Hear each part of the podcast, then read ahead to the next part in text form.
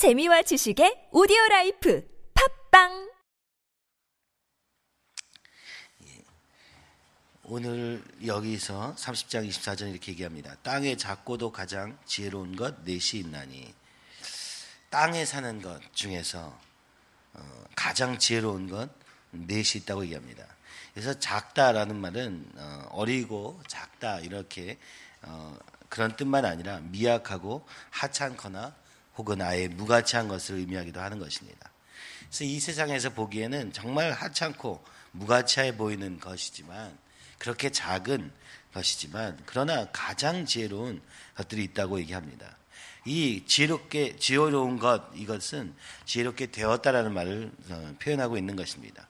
이 동물들이 지혜로워서가 아니라 이, 이 동물들을 지으신 하나님에 의해서 그들이 처음부터 본능적인 지혜를 가지고 있다는 것을 의미하고 있는 것입니다. 근데 이것은 또 한편으로는 이렇게 얘기하는 것이죠.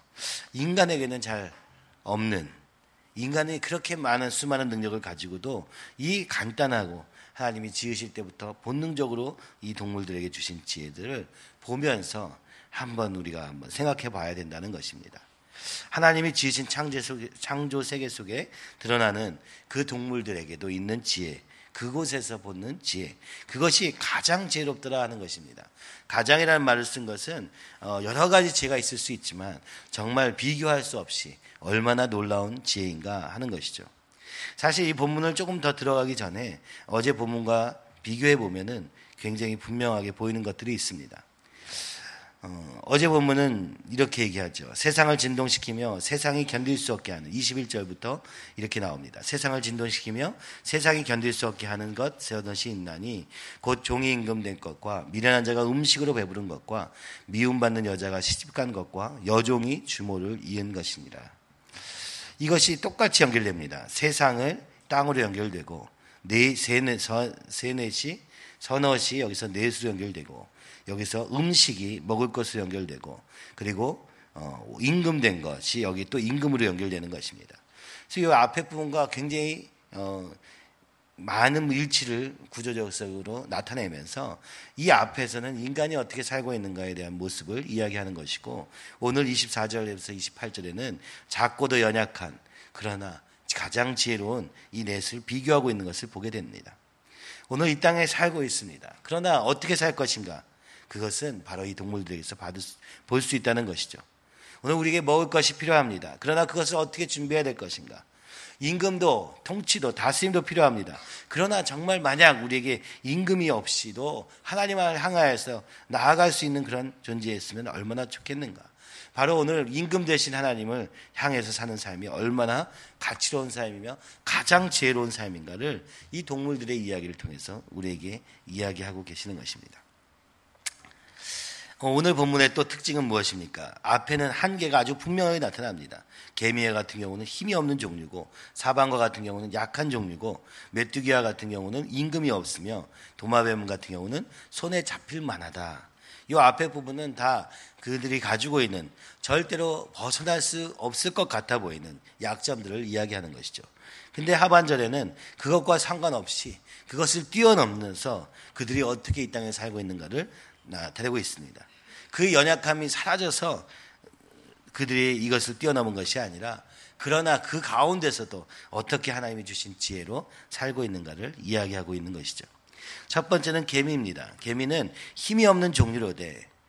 어, 25절과 26절에는 종류라는 말이 나옵니다. 이것은 어, 한 개인 이렇게 된 게 아니라 전체적으로 그래서 이 종류 집단을 이루어 살고 있음을 이야기하고 있는 것입니다. 그런데 그는 힘이 없는 종류입니다. 어, 그 힘이 없는 집단입니다. 그러나 그들은 먹을 것을 여름에 준비한다고 이야기합니다. 어, 여름부터 준비하는 그 개미. 힘이 없기 때문에 한꺼번에 준비할 수 없기 때문에 여름 내내 이것을 준비하여서 겨울을 준비하고 있다고 이야기하는 것입니다. 우리가 잠언 시작하면서 6장 6절에도 말씀하십니다. 게으른 자여 개미에게 가서 그가 하는 것을 보고 지혜를 얻으라. 이 개미가 어떻게 부지런히 살고 있는가를 잠언 6장 6절에서도 얘기한 것입니다. 오늘 여기 본문도 어, 먹을 것을 여름에 준비하는 개미, 겨울이 되기 전에 미리 준비하는 개미를 이야기하면서 1차적으로는 부지런하라라는 이제 의미를 담고도 있습니다. 그러나 더 중요한 것은 준비하다에 있는 것 같습니다. 힘은 없지만 미래를 준비할 수 있다는 것입니다. 음식을 준비할 수 있다는 것입니다. 겨울을 대비하고 있는 이 개미의 지혜를 어, 오늘 시간이 있을 때 이 땅에서 준비하라고 말씀하고 있는 것이죠. 곧 이 세상의 마지막이 오고 있는데 그 마지막 때를 지금 준비하는 삶을 이 땅에서 살라고 말하고 있는 것입니다. 그래서 어, 겨울도 준비해야 되고 부지런하기도 해야 되겠지만 더 중요한 것은 영원한 미래, 영원한 장래를 준비하는 이 믿음의 준비가 얼마나 중요한가를 이 말씀을 통해서 우리에게 얘기하고 있는 것입니다. 이 잠언 24장 잠언 30장 24절에서 28절에 땅에라고 시작하고 있고 이 땅에서 시작 살고 있지만 오늘 우리가 땅에서 그 한계 지어진 삶을 살 것이 아니라 곧 오게 될 하늘의 삶을 바라보라고 끊임없이 말씀하고 계시는 것이죠. 여기 두 번째는 사반입니다. 이건 바위 너구리라고 하는 종, 종류의 동물입니다. 그들은 이 산악에 그래서 바위 틈에 살면서 때로는 저, 절벽과 같은 데서도 살아서 어, 굉장히 끈끈한 발을 가지고 있어서 이렇게 위험한 곳에서도 잘 살고 있는 그런 종류입니다. 근데 이 바위 너구리는 성경에서 이야기하는 부정한 동물에 해당되는 것입니다. 책임지는 하지만 굽이 갈라지지 않은 부정한 짐승, 약대와 토끼와 더불어서 부정한 짐승에 속하는 그런 어, 동물입니다. 그들은 약한 종류입니다. 결코 강하지 않은 집단이지만 그런 종류를 종류에 소속된 사람들이지만 어, 동물이지만 바위 사이에 집을 두어서 안전한 피난처를 가지고 있다는 것입니다. 연약함과 상관없이 강력한 안전한 피난처를 가지고 있다는 것이죠. 오늘 우리의 세상의 삶을 살면서 어, 우리가 힘이 조, 막 많은 것도 좋고 많은 것이 준비된 것도 좋지만 약하지만 절대로 쓰러지지 않는 기초를 가진 것이 얼마나 중요한가. 그 피난처가 있는 것이 환란의 때, 어려움의 때에 안전한 피난처를 가지는 것이 얼마나 지혜로운 일인가 사반을 통해서 이야기합니다. 시편 71편 3절에서는 주는 내가 항상 피가 주는 내가 항상 피하여 숨을 바위가 되소서. 주께서 나를 구원하라 명령하셨으니 이는 주께서 나의 반석이시요 나의 요새이심이니이다. 이 사방과 같이 오늘 이 땅을 살면서 환란과 여러 가지 공고함이 닥쳐올 때 오늘 우리를 피할 길 대신은 오직 반석이신 예수님을 의지해야 될 것을 이 사반을 통해서 이야기하고 있는 것입니다. 탐욕이 몰려오고 대적이 몰려오고 유혹이 몰려올 때 그때 이 반석에 든든히 쓴 자는 절대로 안전하다고 이야기하고 있는 것입니다. 개미와 사방까지만 봐도 우리는 이 말씀에서 우리에게 무엇을 이야기하시는지 조금 어, 감을 잡게 됩니다. 왜 하필이면 힘이 있는 막 동물들이 아니라 이 연약한 그런 동물들을 이야기하실까? 오늘 이 땅에서 우리가 살아야 될 것은 힘을 길러가지고 이 세상을 이겨버리라, 바꿔버리라, 이렇게 하는 사람들이 지혜로운 것 같고 굉장히 선망의 대상이 되며 어떻게든 무언가를 더 가져서라도 내 힘을 키우려고 하는 이 인간의 지혜와 비교해서 원래 태어날 때부터 창조될 때부터 지어질 때부터 아무 힘이 없는 종류로 지어진 개미와 사방을 통하여서 이야기하는 것입니다. 이렇게 연약한 존재라도 하나님이 이 땅에서 살 길을 열어주시고 반드시 인도하시는 것을 보라. 그러므로 이 땅을 아둥바둥 하면서 뭔가를 더 가지기 위해서 그걸 가지고만 살 수 있다고 생각하며 그것을 추구하는 이 삶이 얼마나 어, 미련한 것인가. 메뚜기 얘기를 통해서 또 얘기하게 되는 것입니다. 임금이 없으되 이끄는 이가 없지만 그들은 질서정연하게 움직이는 그런 동물입니다. 날아갈 때도 질서정연하게 날아가는데 그 중에 뭐 이끄는 자가 없는 것이죠. 왕이 있어서 그를 따라가는 게 아니라 모두가 다 질서와 정연하게 살고 있는 것입니다. 혼란과 다툼이 없는 상태를 이 메뚜기를 통해서 이야기하는 것이죠. 이것은 앞에 있는 본문에서 보면은 종이 임금이 되거나 음료로 살면서 그럼에도 불구하고 결혼한 경우와 비교해서 이야기할 수 있습니다.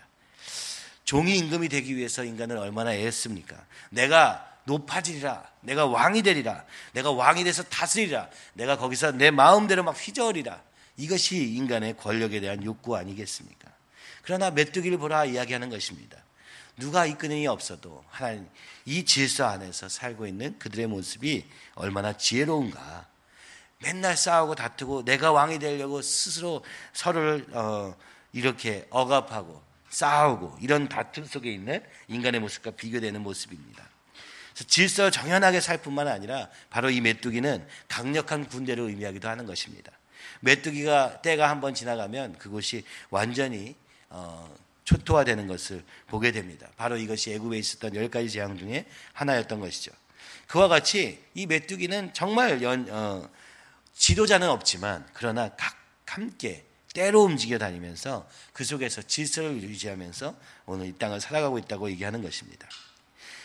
이 메뚜기에 대한 이야기는 우리에게 이렇게 말씀하는 것입니다. 네가 왕이 되려고 애쓰려 네가 왕이 되려고 그렇게 노력하지 말고 내 마음대로 하는 것에 지혜가 있고 그것에 뭐 능력이 있는 것이 아니라 하나님이 왕 되시도록 하는 삶 속에서 우리 각자가 이 하나님의 말씀 앞에 사는 삶을 만약 모두 살 수 있다면 그렇다면 우리가 얼마나 강력한 하나님의 군대가 되고 얼마나 질서정연하며 가장 지혜로운 모습이 되며 다툼과 혼란이 그치겠는가 하는 이야기를 하고 있는 것입니다.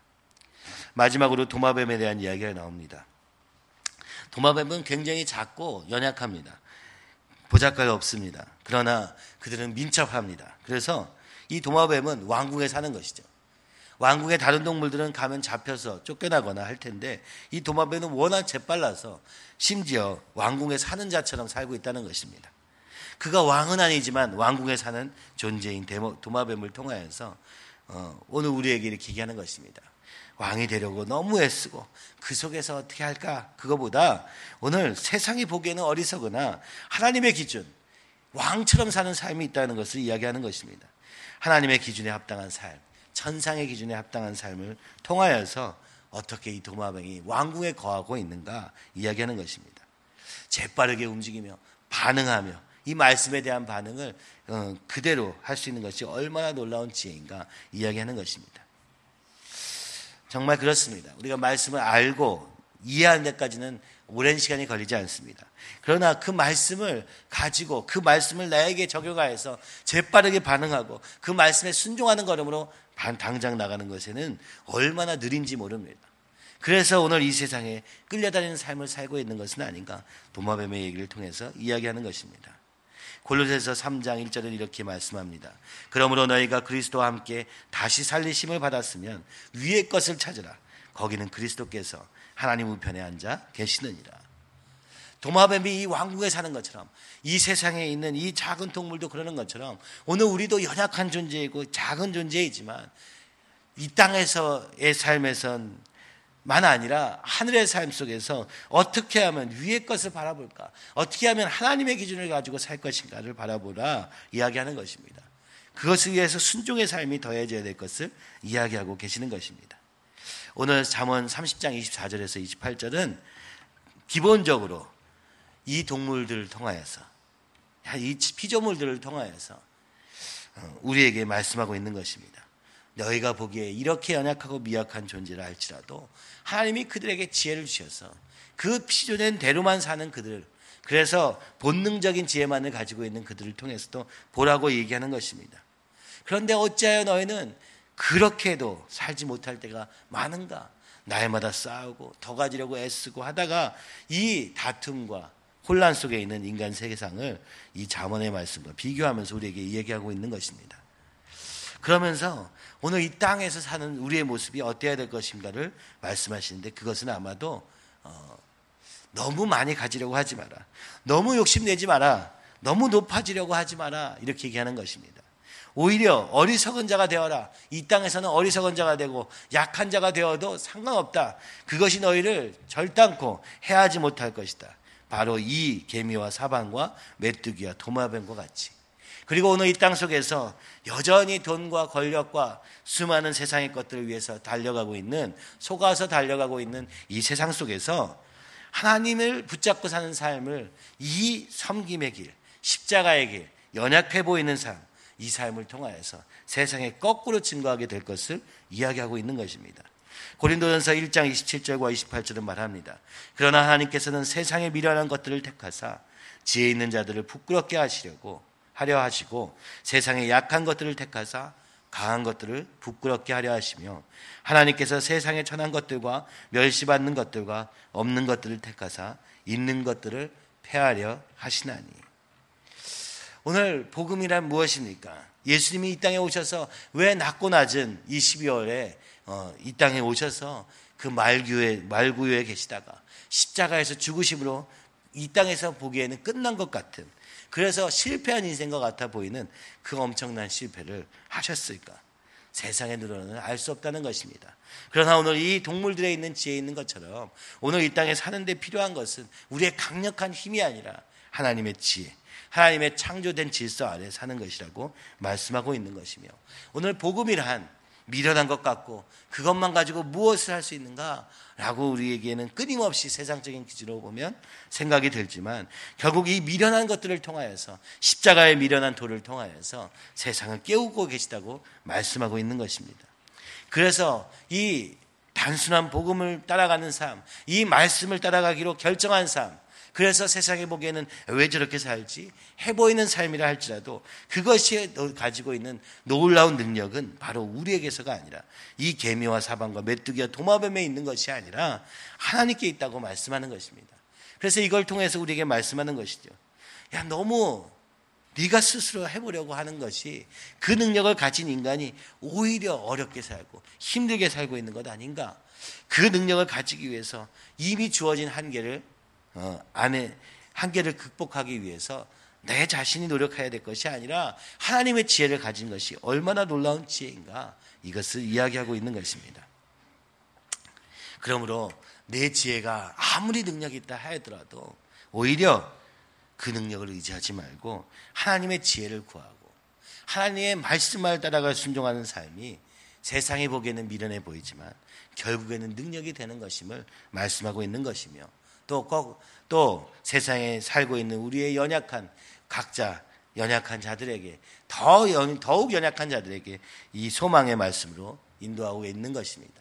이 땅은 돈으로 사는 것이 아니라 능력으로 사는 것이 아니라 하나님의 말씀으로 사는 것이므로 비록 눈에 보이는 환경이 지금 당장 어렵다 할지라도 하나님만을 의지할 때는 사방과 같이 약하지만 집을 든든한 집을 가지고 있는 그런 사방과 같이 오늘 주님이 우리의 반석 되셔서 우리를 보호하시며 말씀이 우리를 인도하시는 그 걸음 가운데서 누리는 놀라운 영광을 그 속에서 또한 누리게 될 것이라고 말씀하는 것입니다. 사반이 사반이 아닌 것처럼 강한 능력을 가질 수 있게 되지는 못할 수도 있습니다. 우리의 연약함이 완전히 다 해결되어서 가장 능력 있는 세상에 뛰어난 자로 되지 않을 수도 있을 것입니다. 그러나 사반도 살게 하신 하나님이 우리를 살게 하시지 않겠느냐 이렇게 말씀하는 것입니다. 공중에 나는 새를 보아라. 그죠? 꽃을 보아라. 그들도 먹이시는 하나님이 우리를 먹이시지 않겠느냐. 마태복음에 말씀하신 것처럼 오늘 우리가 진정으로 구해야 될 것은 이 땅에 있는 것이 아니라 이 땅에서 하늘의 것을 구하는 것이라고 말씀하고 계시는 것입니다. 그래서 이 24절부터 21절부터 어, 시작되었던 세상 속에서 21절에서 23절과 이 본문을 비교하면 아주 대조적이 되는 것이죠. 21절에는 세상을 진동시키며 세상을 그러니까 땅밖에 없는 삶 속에 살고 있는 우리의 미련한 인간의 모습을 드러내고 있는 것입니다. 그 속에서 임금이 되기 위해서 그 속에서 음식을 갖기 위해서 그렇게 수없이 하며 그래서 종이 임금이 되기를 너무 사모한 나머지 반역도 하고 막 이것도 하고 그게 인간의 역사인데 바로 그것이 어, 의미 있어 보이지만 사실은 얼마나 미련한 것인가. 왕 대신 하나님 앞에 살 것을 말씀하고 있으며 비교하고 있는 것을 보게 되는 것입니다.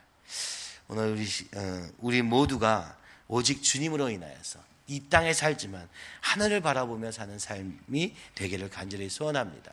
이 12월에 특별히 성탄절이 있는데 이 땅에 작고 작은 모습으로 오신 예수님을 기억하며 오늘 우리가 그분 앞에 엎드리고 그분을 기억하는 한 달이 되기를 간절히 사모하며 그 주님이 이 땅에 오셨던 이유가 바로 오늘도 세상을 향해서 뛰어 달려가고 있는 우리의 미련함을 위하여서 주님이 오셨음을 기억하며 주님의 길을 함께 걸어가는 저와 여러분이 되시기를 간절히 기도합니다. 이 시간에 우리 함께 기도하겠습니다. 주님, 우리가 연약합니다. 그러나 연약함이 결코 해가 되지 않는 이유는 오직 하나님을 의지하기 때문입니다. 피난처 되시며 우리의 지혜가 되시며 우리의 영원한 미래를 준비하신 그 주님을 향하여 달려가는 걸음 되게 하여 주옵시고 더 이상 임금이 스스로 임금이 되기 위해서 노력하는 자가 아니라 섬기는 자로 사는 우리 되게 하여 주시옵소서. 말씀에 순종하는 삶이 되게 하여 주시옵소서. 그리고 주여 아버지 이 땅의 것을 향하여서가 아니라 하늘의 것을 향하여 달려가는 걸음이 되도록 주여 걸음마다 인도하여 주시옵시고 우리의 미련한 사람을 그치고 이제 하나님의 지혜로 순종하는 삶을 살게 하여 주시옵소서. 12월에 오신 주님을 환영합니다. 주님을 찬양합니다. 아버지 이 남은 기간 동안 주님의 걸음을 묵상하며 주님을 날마다 찬양하기를 소원하오니 이 성탄절에는 주님의 오심을 기뻐하며 감격하는 우리 되도록 주여 아버지 오늘부터 우리의 마음의 중심을 우리와 오늘도 동행하여 주셔서 승리하는 하루가 될 수 있도록 역사하시고 인도하여 주시옵소서. 오늘 나라를 위해서 기도합니다. 주님 아버지, 아버지 정말 돈과 권력을 향해서 가는 이 세상을 보게 됩니다. 주여 아버지, 하나님의 말씀을 따라가는 사람들을 세우사 아버지 오늘 이 혼탁한 다툼과 혼란 속에서 아버지 일으켜 세워 주시옵시고 아버지 그런 우리 될 수 있도록 오늘 내가 있는 그 자리에서 사용하여 주시옵소서. 이 시간에 주님을 크게 세 번 외치면서 함께 기도하시겠습니다.